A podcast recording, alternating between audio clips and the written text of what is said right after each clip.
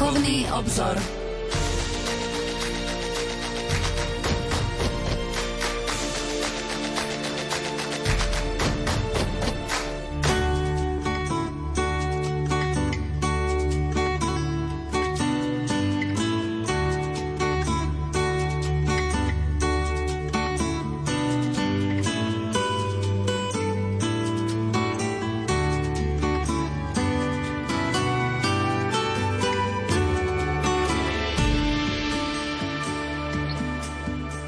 Žehnaný útorkový večer, milí poslucháči.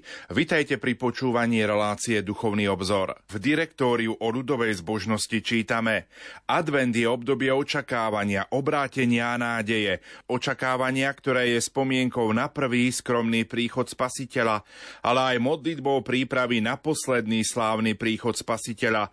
Obrátenia, na ktoré liturgia tohto obdobia často vyzýva hlasom prorokov, a radosnej nádeje, že spása, ktorú už Kristus završil, a milosť, ktorá je prítomná vo svete, spejú k svojmu dozretiu a plnosti, čím sa prísľub mení na vlastnenie a viera na videnie. A tak adventné obdobie má dvojaký význam. Je časom prípravy na slávnosť narodenia Pána, v ktorom sa pripomína prvý príchod Božieho Syna medzi ľudí, a zároveň je to čas, v ktorom sa touto pripomienkou zameriava ľudská myseľ na očakávanie druhého Kristovho príchodu na konci vekov. Z týchto dvoch dôvodov je adventné obdobie časom nábožného a radostného očakávania. O tom, ako prežiť tento advent, ktorý je naozaj veľmi krátky, pretože už 4. adventná nedeľa bude aj štedrým dňom, sa porozprávame so spišským diecézným biskupom monsignorom Františkom Trstenským. Pokojný dobrý večer a ničím nerušené počúvanie vám zo štúdia Rádia Lumen prajú majster zvuku Peter Ondrejka, hudobná redaktorka Diana Rauchová a moderátor Pavol Jurčaga. Nech sa vám príjemne počúva.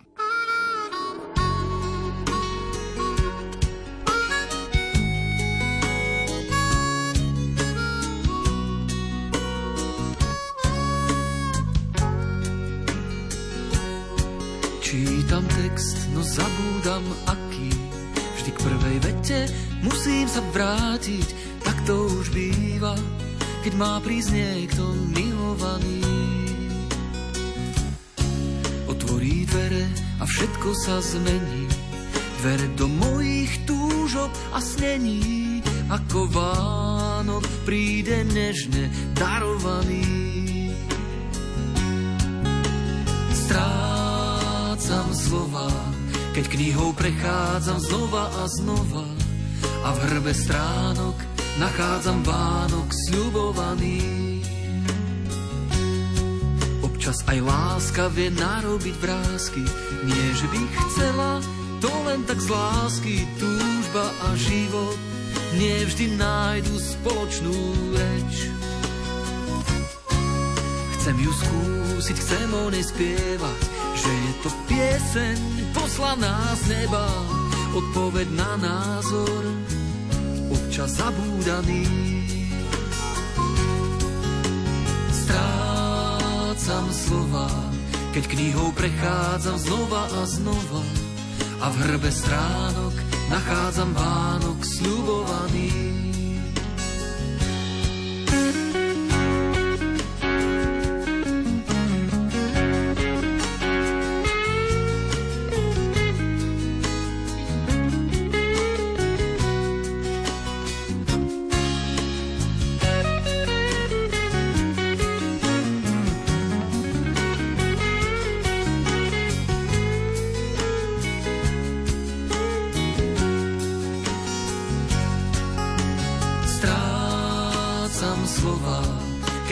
Prechádzam znova a znova, a v hrbe stránok nachádzam Vánok sľubovaný. Strácam slova, keď knihou prechádzam znova a znova, a v hrbe stránok nachádzam Vánok sľubovaný. Sľubovaný.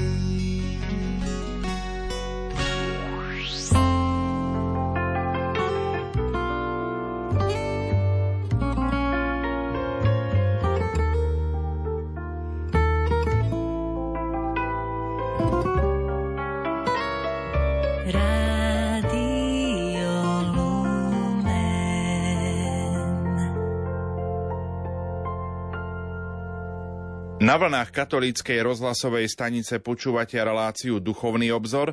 Naším hostom je monsignor František Trstenský, spišský diecézny biskup, a téma dnešnej relácie Ako prežiť adventné obdobie. Otec biskup František 21. októbra si prijal biskupskú vysviacku v Spišskej kapitule. Čím bol naplnený prvý mesiac v tvojej biskupskej službe? Ten prvý mesiac ubehol ako voda. Bol naplnený mnohými povinnosťami, ktoré už prináležia tej službe biskupa. Hneď druhý deň po vysviacke šiel som vyslúžiť sviatosť birmovania do Popradu a potom ešte v rámci tejto sviatosti birmovania som navštívil farnosť Štrba a Spišské Vlachy. Ďalšia úloha, ktorá stála a stojí predo mnou, je postupne sa zoznámiť s tým prostredím mojich najbližších spolupracovníkov, to znamená biskupského úradu, fungovania biskupského úradu, tých jednotlivých nielen oddelení, ale aj zložiek, ktoré patria do toho úradu služby biskupa, či už je to personálna záležitosť, majetková, ekonomická, ale aj taká najmä pastierská, pastoračná, ktorá je súčasťou tej služby biskupa.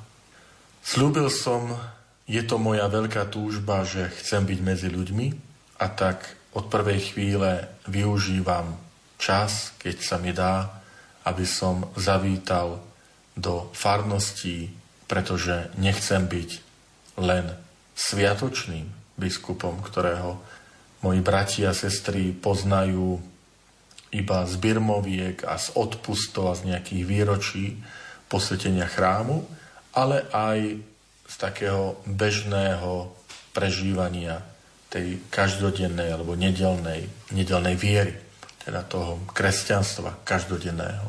V rámci práve tejto mojej túžby som zavítal do niektorých farností. A potom bolo mojou túžbou stretnúť sa hneď a čo najskôr s kňazmi, pretože oni sú moji najbližší spolupracovníci. A tak hneď týždeň po mojej biskupskej vysviacke sa uskutočnili tzv.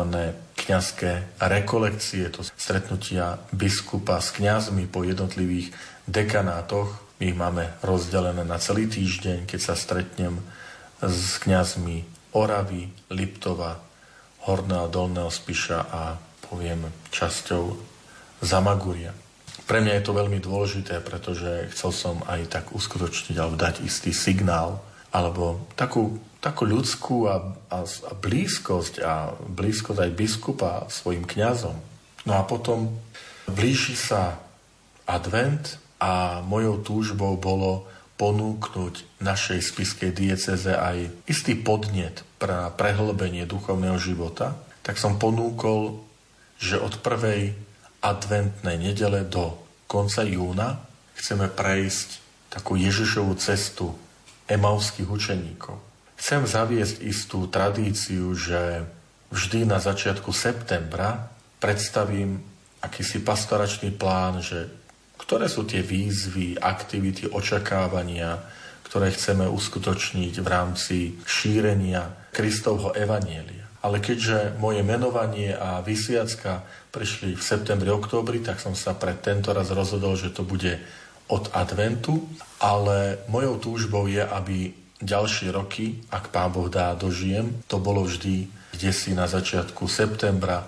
Je to celkom také prirodzené, lebo tá spoločnosť, ten rytmus, harmonogram povinností, ale aj dovoleniek je veľmi tak spojený so školským rokom, že keď začne september, tak sa začnú prípravy na prvé sveté príjmanie, to už také bezprostredné, na sviatosť birmovania v mnohých farnostiach, mnohé také aktivity, kurzy pre manželov, pre snúbencov, a ktoré potom končia v júni, pretože nastane čas dovoleniek, odpočinku, aj pre nás kňazov, ale aj pre ostatných bratov a sestry vo viere. Takže my sme pripravili pre tento rok práve túto cestu Ježišových učeníkov. V dňoch 6. až 10. novembra si absolvoval kňazské rekolekcie po celej spišskej diecéze a kňazom si ponúkol pastoračný plán pod názvom Ježišova cesta do Emaus. Približ ho trošku aj našim poslucháčom. Možno niektorí sa spýtajú, že tých aktivít a plánov, rôznych pastoračných plánov, takých jubilejných rokov už bolo veľké množstvo, či to má význam nejako pridávať, množiť to. Moja úloha nie je a snaha nie je nahradiť niečo, lebo my máme veľký poklad a to je Ježišovo evanjelium, Ježišovo posolstvo. Tieto aktivity majú za úlohu aktualizovať a tak približiť tú takú sviežosť, novosť, vzhľadom na meniace sa podmienky v spoločnosti, novosviežosť toho Ježišovho evanjelia.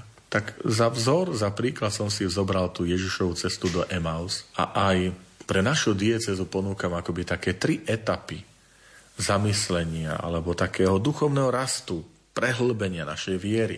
Prvá etapa je, keď Ježiš sa stretne s tými emauskými učeníkmi, tak ako je to opísané v Lukášovom evanjeliu 24.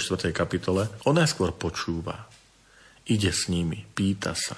Tak aj od adventu po tretiu cezročnú nedeľu sme nazvali, že toto je práve to obdobie, keď chceme sa učiť navzájom sa tak počúvať a rešpektovať, že chceme sa tak zaujímať o toho druhého.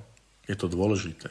Aj medzi nami kňazmi, ale aj medzi kňazmi a našimi bratmi a sestrami vo viere, vo farnostiach. Symbolom tejto prvej etapy je svieca, pretože tá dáva svetlo, dáva teplo a toto je, že keď Ježiš počúva tých učeníkov, tak oni sa mu otvárajú, zverujú sa mu, hovoria, vyznávajú aj tie svoje sklamania, očakávania, bolesti, nenaplnené očakávania a je dôležité, aby sme sa aj v našej partikulárnej cirkvi učili navzájom počúvať, zaujímať sa jeden od druhého. Tá prvá etapa končí tou spomenutou treťou cezročnou nedeľou, pretože to je nedeľa Božieho slova. A začne druhá etapa a symbolom tejto druhej etapy je Sväté písmo. Tretia cezročná nedeľa je nedeľa Svätého písma, Božieho slova a emauskí učeníci, ten príbeh hovorí, že Ježiš im vysvetľoval písmo. Opäť a znova potrebujeme ukázať, že to Sväté písmo je dôležité, že naozaj platí to, čo povedal pred viac ako 1400 rokmi svätý Hieronym, keď povedal, kto nepozná písmo, nepozná Krista. Chceme poznávať to písmo, chceme sa pri ňom stretávať, modliť sa so Svätým písmom, rozímať nad Svätým písmom, poznať, učiť sa to Sväté písmo a učiť sa ho žiť Sväté písmo. To je dôležité, žiť Sväté písmo. A tá etapa druhá potom končí Veľkou nocou, a to preto, že na ňu nadviaže tretia etapa. Od tej Veľkej noci, Zeleného štvrtku, Veľká noc, až po koniec júna, kde sú aj kňazské vysviacky, kde je aj slávnosť Božieho tela a krvi. A to je z emauských učeníkov to, že oni ho poznali pri lámaní chleba. Eucharistia, dôležitosť Eucharistie. Nie je to také vrcholné stretnutie, že ak to Božie slovo zapaluje srdce, učeníci povedia, či nám nehorlo srdce, keď nám vysvetľoval písmo a oni ho poznali pri lámaní chleba. Že je to taký silný odkaz aj pre nás, že čo to znamená byť Ježišovým učeníkom. Lebo ja chcem spomenúť pri tom texte z Lukášovej 24.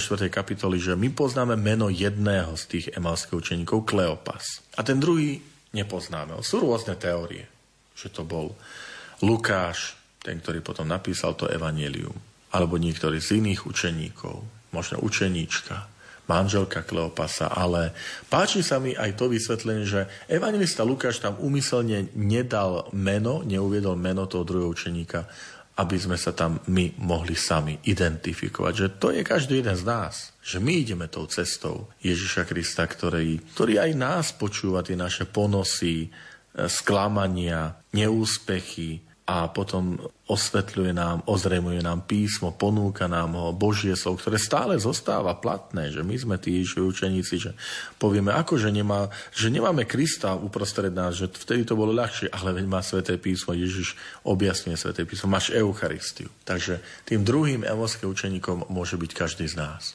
A k tomu som teda aj podriadil, že akoby tá tretia záverečná časť, tretia etapa pre našu diecézu je cesta Eucharistie, preto Zelený štvrtok, Pripomíname si ustanovenie Eucharistie, preto veľkonočné obdobie, Veľká noc, lebo je to obeta Krista na kríži, ktorá sa sprítomňuje pri svätej omši. A potom ten jún je časom kňazských vysviacok, zase to kňazstvo, Eucharistia. Je tam slávnosť Božieho tela a krvi, zase je to Eucharistia. Takže preto chceme to aj takýmto spôsobom ponúknuť bratom a sestrám v našej diecéze ako oživenie viery, ako povzbudenie. Verím, že mnohých to zachytí, že mnohí to možno osloví. Chcem ísť touto cestou. Ešte spomeniem jednu zaujímavosť. V nedeľu po sviatku svätého Martina sa v spišskej diecéze čítal tvoj prvý pastierský list pre veriacich, čomu bol venovaný. Cítil som veľkú túžbu prihovoriť sa hneď tie prvé dni mojim veriacim. Ja som duchovný otec, biskup tejto diecézy a chcem sa prihovoriť mojim bratom a sestrám v diecéze. A ten sviatok slávnosť svätého Martina, ktorý je patronom katedrály a katedrála je matka všetkých chrámov diecézy a je patronom teda aj celej diecézy, Martin Stúr, že to bola taká vhodná príležitosť, že teraz nech zaznie ten text, to také prihovorenie sa pastiera, prihovorenie sa biskupa svojim veriacím, kňazom a ako aj ostatným laickým bratom a sestrám. Ja som vyzdvihol také tri prvky zo života svätého Martina, aj tak symbolicky, že to je meč, lebo meč to je Božie slovo, ale meč to je aj pripravenosť konať, meč, ktorým rozdelil Martin plášť, že to je to aj také Božie slovo, také praktické, že nestačí len hovoriť, ale aj žiť to v Sväté písmo, že ono nám ukazuje naozaj také praktické podnety pre ten život kresťana. Potom je to Martinov plášť, ktorým sa rozdelí s tým chudákom, ktorý trpí chladom. Tam si uvedomujeme, že kresťanstvo potrebuje byť praktické, že kresťanstvo potrebuje byť konkrétne, že si musíme všímať tých, ktorí sú okolo nás, ktorí sú v núdzi, ktorí majú nejaké ťažkosti. Pápež František hovorí o tej dôležitosti ísť na periférie, ale tie periférie nemusia byť len geografické. Áno, aj geografické, že tých, čo sú kde si na okraji záujmu.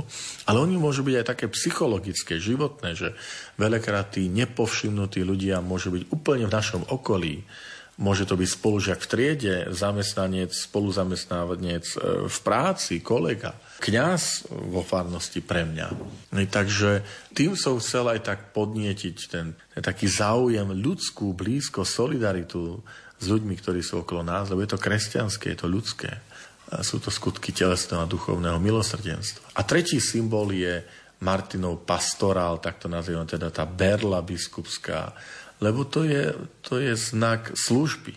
Martin bol biskupom vo francúzskom meste Tours, ale ten pastorál, teda tá palica, to je ochrana.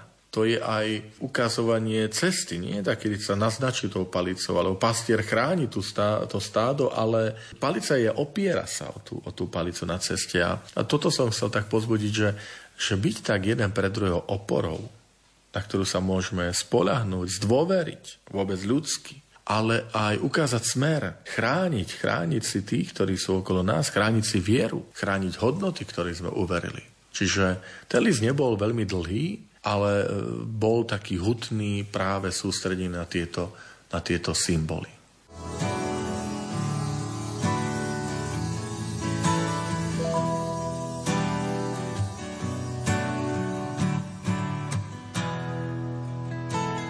Prvou sviecou zhorel vosk v prvom týždni,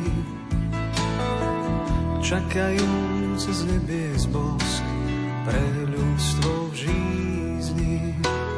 Druhou sviecou zhorel vosk na druhej méte, čakajúc z nebies bosk vo zvednutom kvete. Treťou sviecou zhorel vosk za treťou stranou, čakajú z nebies bosk za zavretou bránou. Štvrtou sviecou zhorel vosk v adventnom ráme, čakajú z nebies bosk na vyschnutej sláme.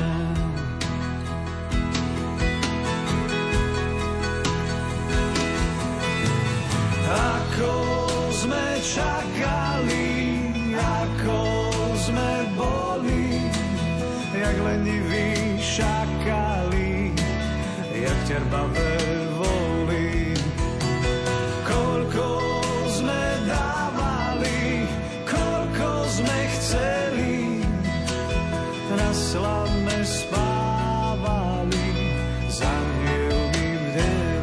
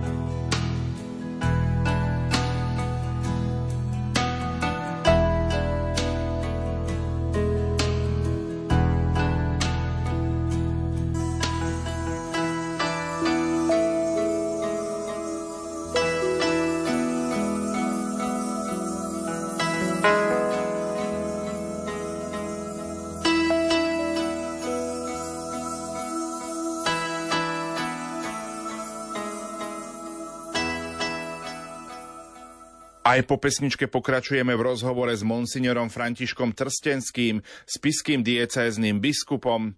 O niekoľko dní začneme sláviť adventné obdobie ako duchovnú prípravu na Vianoce. Bude to veľmi krátky advent, veď už 4. adventná nedeľa bude štedrý deň. Tak čo poradíš našim poslucháčom? Ako ho dobre prežiť? Môj návrh je, že ten advent nám sám ponúka tie príležitosti, že nemusíme vymýšľať niečo nové. A tie príležitosti sú takéto. Adventný veniec. Pozbudzujem vás, milí poslucháči Rádia Lumen, bratia a sestry, pripravte si adventný veniec. A stretávajte sa pri ňom ako rodina, alebo jednoducho ako domácnosť. Modlite sa pri ňom.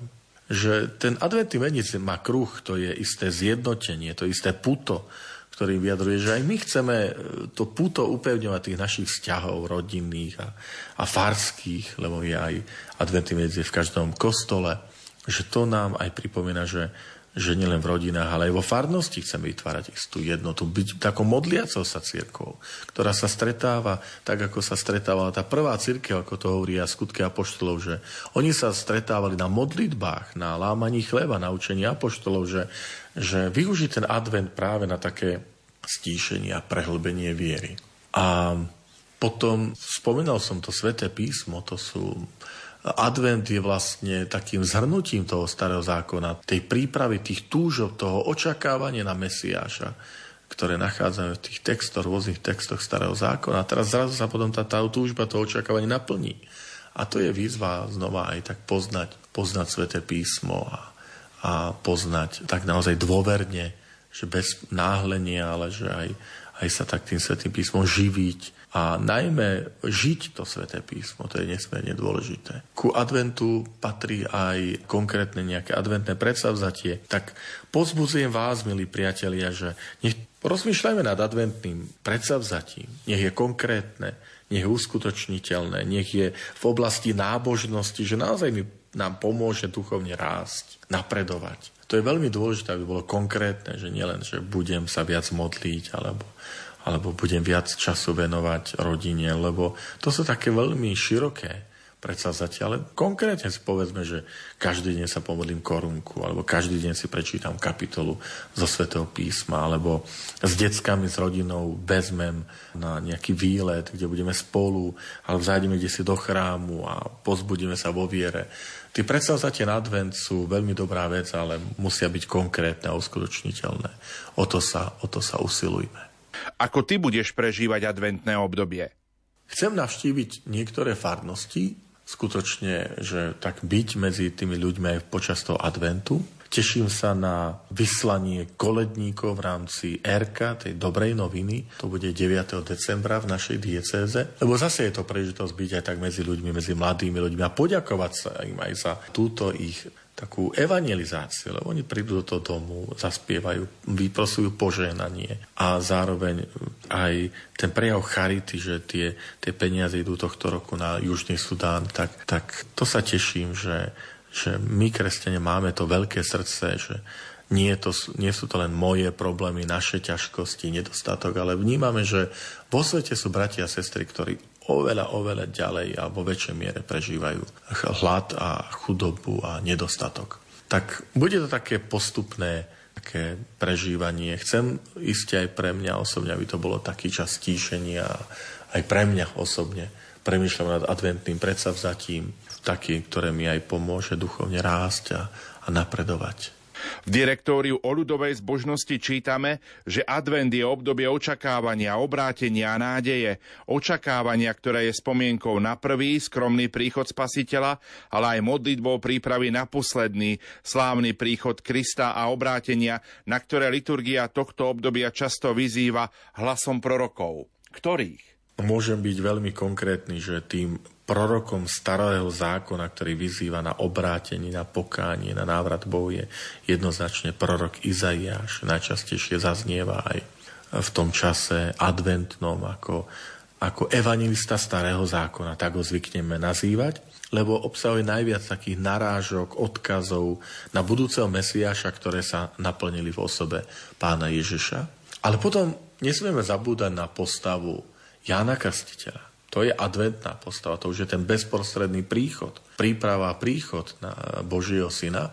A bol to Ján Krstiteľ, ktorý pripravoval ten Boží ľud, že po ňom prichádza väčší, mocnejší ako je on sám. Prichádza Ježiš Kristus, Ježiš z Nazareta. Ján Krstiteľ je takou autentickou postavou, tej takej nefalšovanej zbožnosti, ktorá nerobí kalkul, nerobí nejaké vypočítavosti, ale ide, verí s tou takou jednoduchou vierou, ale myslím jednoduchou, čiže presvedčenou, takou horlivou, angažovanou vierou bez kompromisov. Viera, ktorá nehľadá nejaké ústupky v tom zmysle, že ako si veci zľahčiť, ako ich vyniekať, obísť, ale takou autentickou vierou. Takže postava Jana Krstiteľa je veľmi dôležitá. A chcem spomenúť ešte jednu postavu pre advent.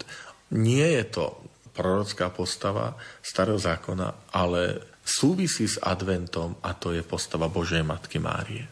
Božej matky, ktorej sviatok vždy počas adventu slávime, to je nepoškvrnené počatie Panny Márie 8. december. Ale vôbec ten jej postoj Mária, matka, ktorá prijíma Ježiša Krista, ktorá sa stará, tej takej starostlivosti, aj toho takého ženského materinského prvku, ktorý je dôležitý, aby zaznel aj v našej cirkvi, a tá prítomnosť Božej matky, mariánska úcta, nesmierne dôležitá, a poviem, je to neoddeliteľná súčasť pokladu viery katolíckej cirkvi, o ktorý sa môžeme aj my usilovať. Poďme si trošku priblížiť adventné čítania.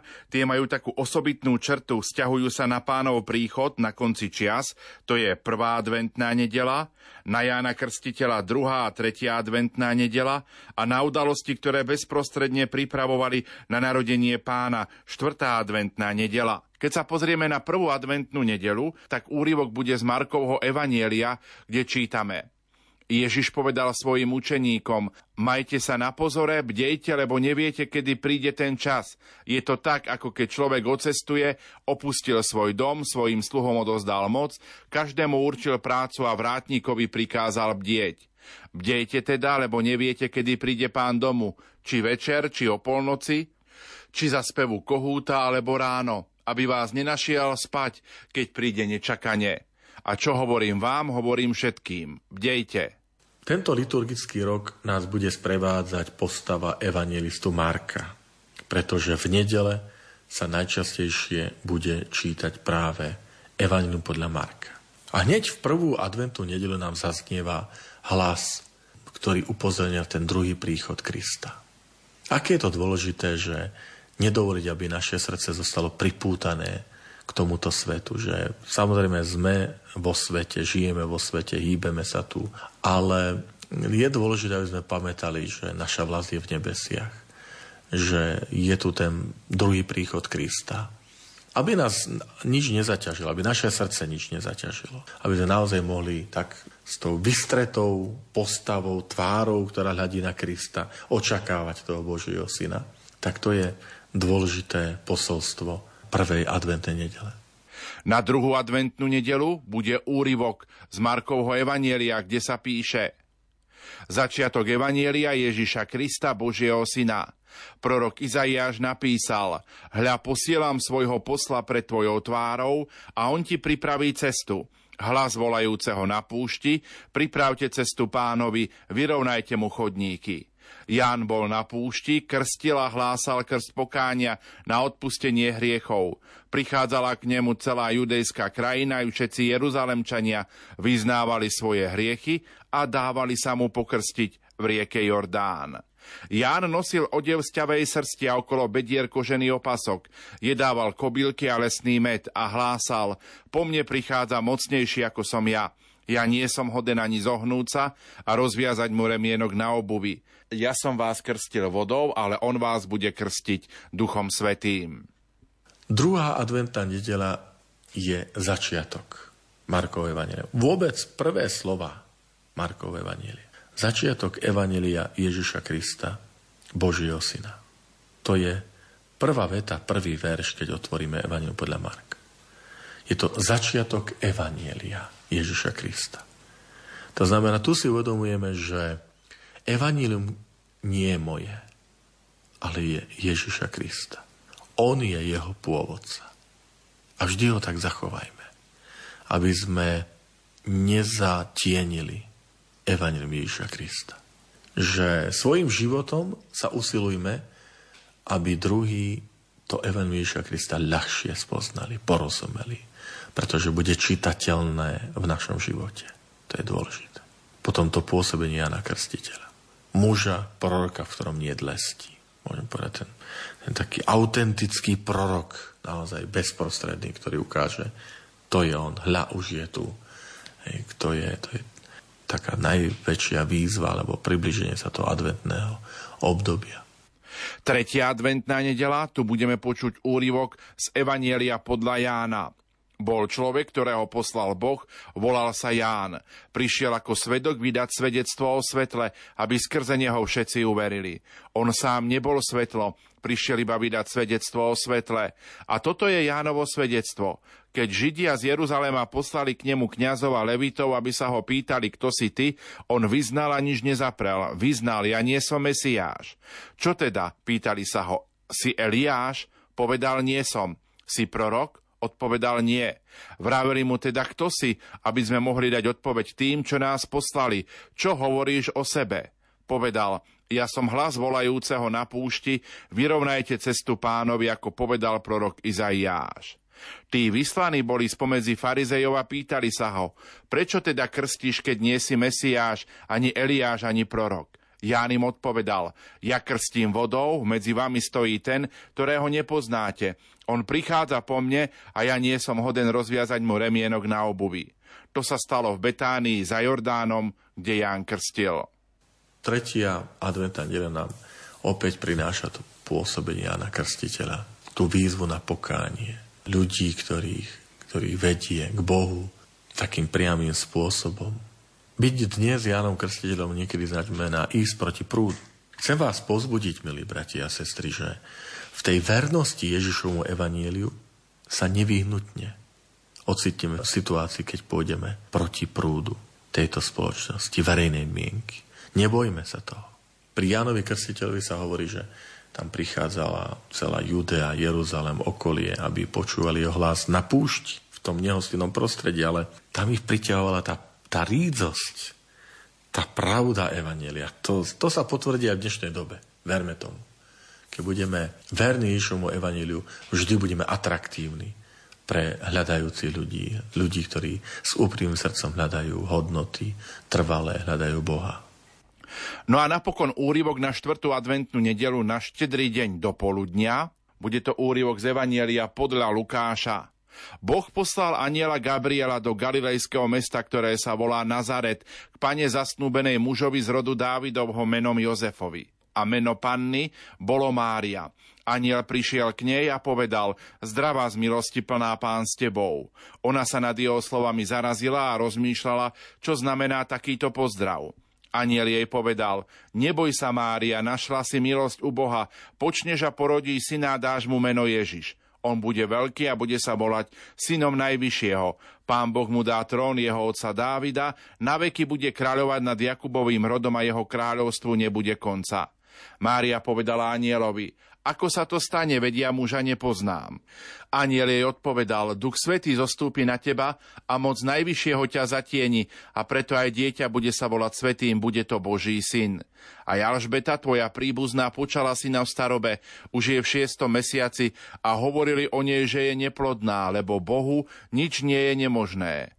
Mária povedala: hľa, služobnica Pána, nech sa mi stane podľa tvojho slova. Anjel potom od nej odišiel. To je Božia matka. Vždy 4. nedeľa adventu je venovaná Ježišovej matke. Už tým nám chce cirkev povedať, že kresťanstvo bez Božej matky, bez jej prítomnosti je nemysliteľné, je neúplné. Teda katolícka cirkev veľmi jednoznačne je ukotvená v tej úcte Božej matky. A teraz mi prichádza na um taká pekná udalosť, ktorú som počul zo života svätého Pátra Píja z Pietrelčíny, ktorý hovorí, že keď odmietol istú pomoc človekovi, tak ten človek šiel a pomodlil sa nad hrobom matky Pátra Pia. A potom prišiel naspäť a Páter Pío ho privítal so slovami, že prečo si šiel za matkou mojou, lebo teraz nemusím vyplniť to želanie, tvoju prosbu, lebo matke sa neodmieta. Matke sa nehovorí nie. Keď o čo si prosí, žiada svoje deti. Tak aj toto sa mi páči, že tu je vysvetlenie tej úcty vôbec, že prečo mariánska úcta, prečo úcta svätých. Práve na tomto jednoduchom príklade zo života Pátra Pia. Že to nie je žiadne zbožtenie Božej matky. Máme jedného pravého Boha, ktorý je v nebi Boh. Boh Izrael, Boh Ježiša Krista, náš Boh. Ale tá Božia matka, tá matka Ježiša Krista, ktorá počala z Ducha Svätého, tak to je postava, ktorá nás učí, že matke sa neodmieta. Tá matka oroduje za nás, prosí svojho syna za nás. A my veríme, že matke sa nehovorí nie aj v tomto prípade Pán Ježiš. Že nebojíme sa predložiť svoje prosby Božej matke, lebo ona ich predkladá Ježišovi Kristovi, svojmu synovi.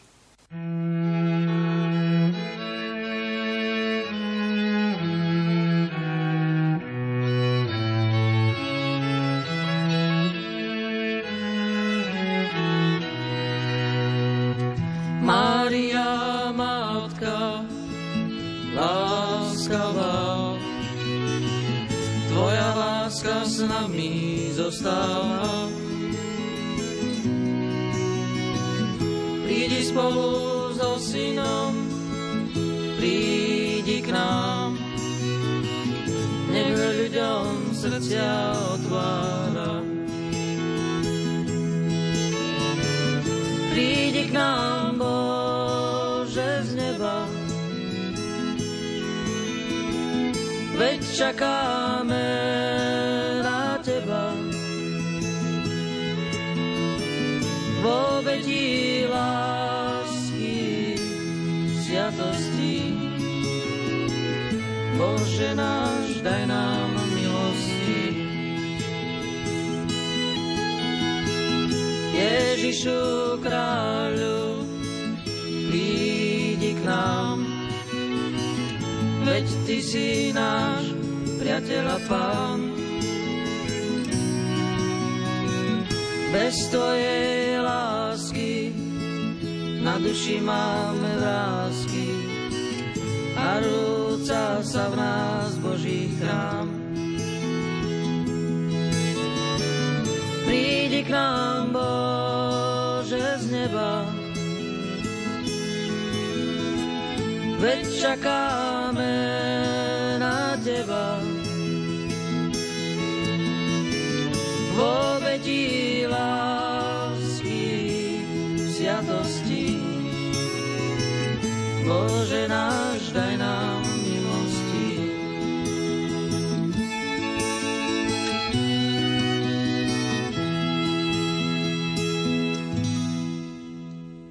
Opäť po pesničke počúvate reláciu Duchovný obzor. Naším hosťom je monsignor František Trstenský, spišský diecézny biskup.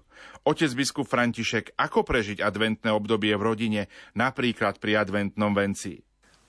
Adventný veniec nech sa stane miestom modlitby. S bolesťou poviem, že zisťujeme, že táto generácia mladých ľudí, detí a mladých ľudí sa nevie modliť, pretože ich to rodičia nikdy nenaučili. Niektorí nevedia sa pomodliť Otče náš. Zdravá Mária. Už pre mnohých je neznáma modlitba Ruženec, korunka k Božiemu milosrdenstvu. To preto, lebo v našich rodinách chýba táto prax. To čo si také samozrejme, že rodina je miesto modlitby. Prosím, vráťme sa k tomu. Takou nenásilnou a predsa takou istou nástojčivosťou, prosbou, lebo rodina, ktorá sa modlí spolu, zostáva spolu. Aj na to pamätajme. Teda ten adventný venec, na ktorý sa pýtaš, celkovo je krásnym symbolom stretnutia sa pri modlitbe, pri nedeľnej liturgii. V našej spišskej diecéze ponúkame liturgiu pri adventnom venci na každú nedeľu. Oni majú svoje názvy aj podľa tej etapy Ježišovej cesty do Emaus, že je to svieca prijatia, svieca načúvania, svieca nádeje, svieca lásky. To, čo vidíme pri emauských učeníkov, že aj takýmto spôsobom chceme tak zhmotniť, skonkrétniť, lepšie povedané, to adventné obdobie. Prečo je dôležitá príprava pred Vianocami práve počas adventu?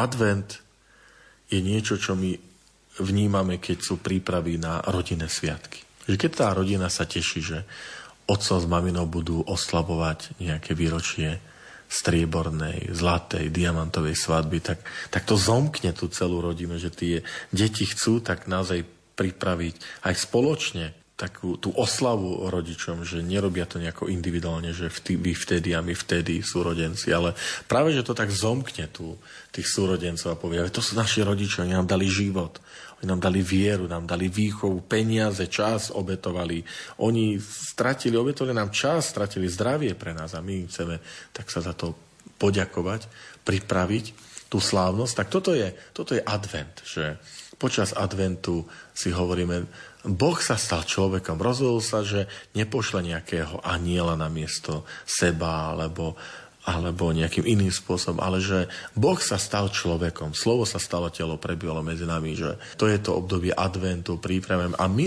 na to chceme reagovať. Že? A tento veľký dar, ktorý sa pripomína na Vianoce, že chceme sa pripraviť, lebo to je to najvzácnejšie, rozumiete?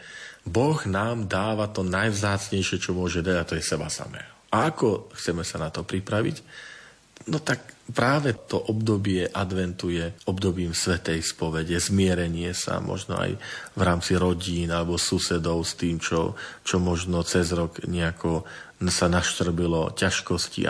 Ale nám to nedá srdce, že povieme, ako si môžem sadnúť za ten štedrovečerný stôl a obdarovať sa darčekmi a spievať Tichá noc a Svätá noc. Ak by som nemal tú svetu, taký ten vzťah krásny, to odpustenie, tú radosť aj voči druhým, voči mojim susedom alebo rodine. Že preto prosím, nech obdobie adventu je možno časom aj zmierenia, odprosenia, odpustenia.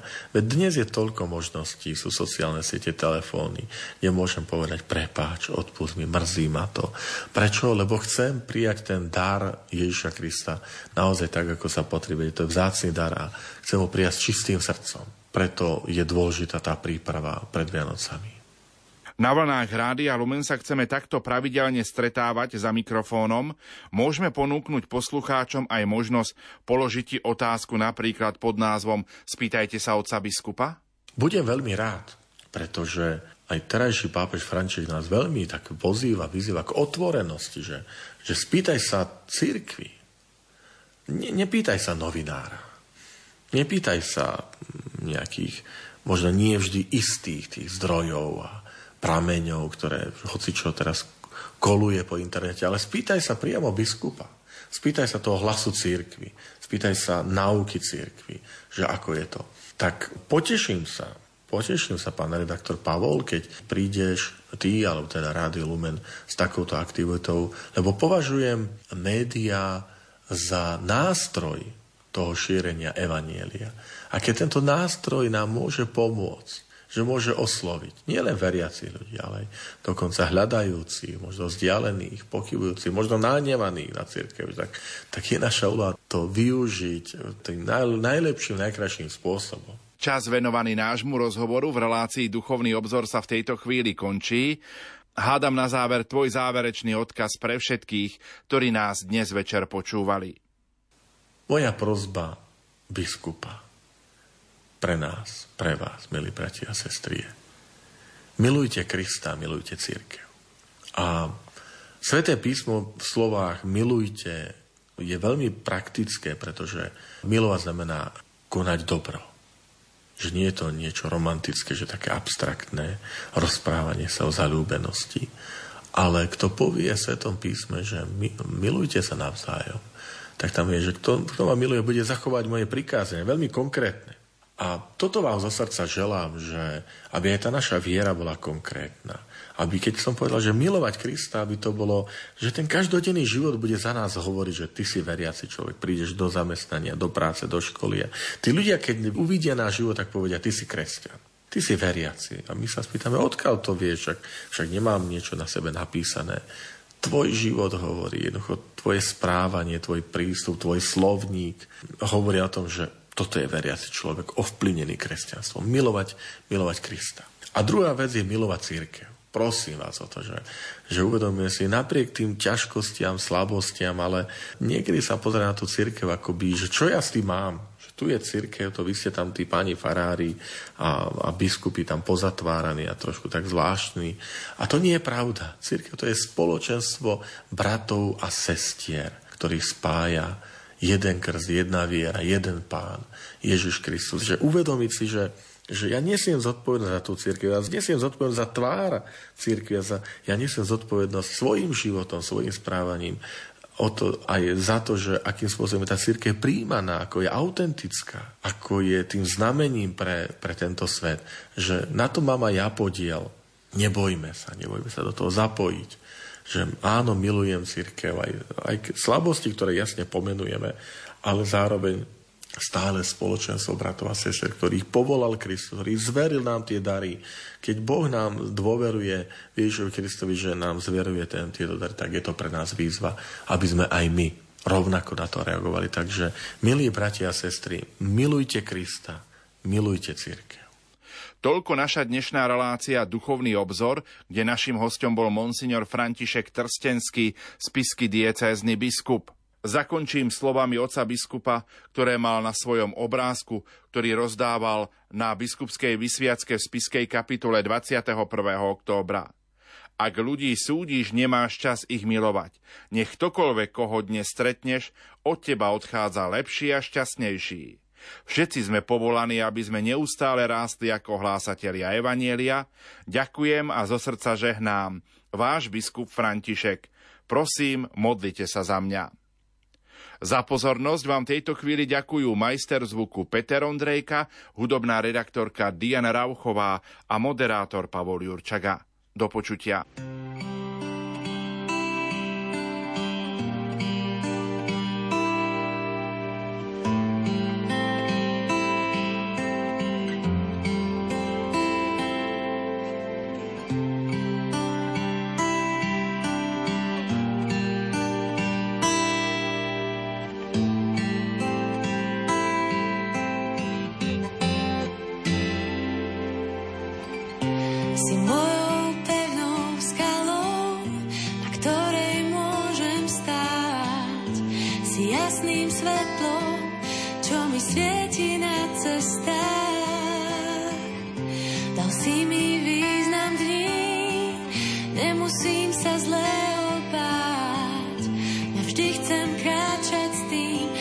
Všetkým vládu mám.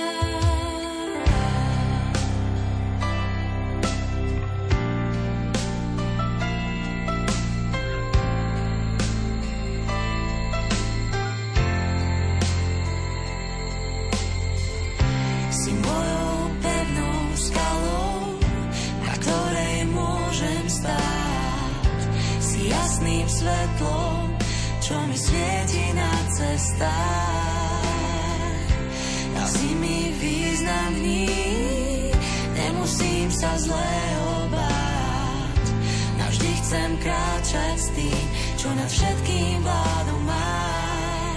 Aj keď padnem, aj keď zlyhám, aj keď v súžení som, túžim vyznať, čomu verím, nad vesmírom teba milujem, teba milujem, teba milujem, Ježiš môj Pán.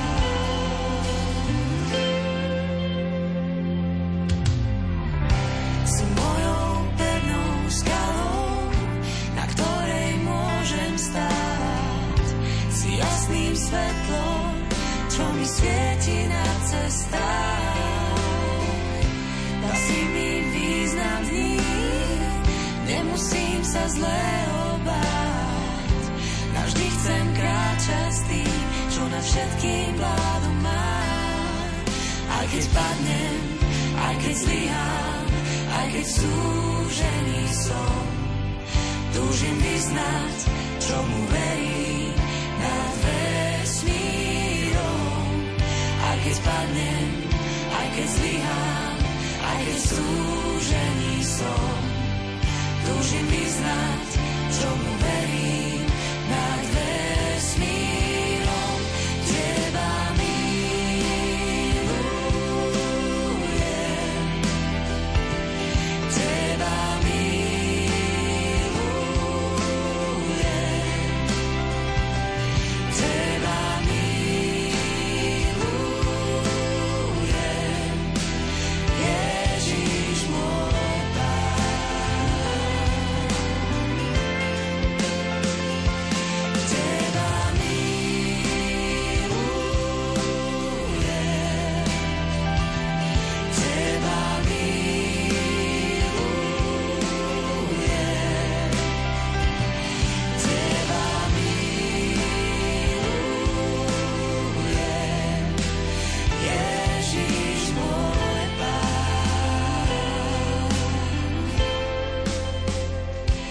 Teba milujem,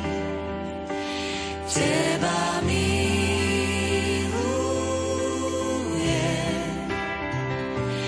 milujem, teba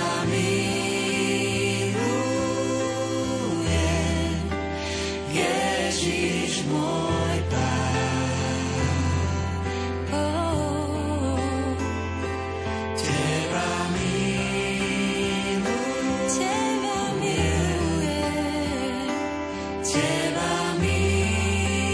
Teba milujem, teba milujem, teba milujem, Ježiš môj Pán. Teba milujem, teba milujem, teba milujem, Ježiš môj Pán. Teba milujem, teba milujem, teba milujem, teba milujem, Ježiš môj Pán. Teba milujem, teba milujem, teba milujem, Ježiš môj Pán.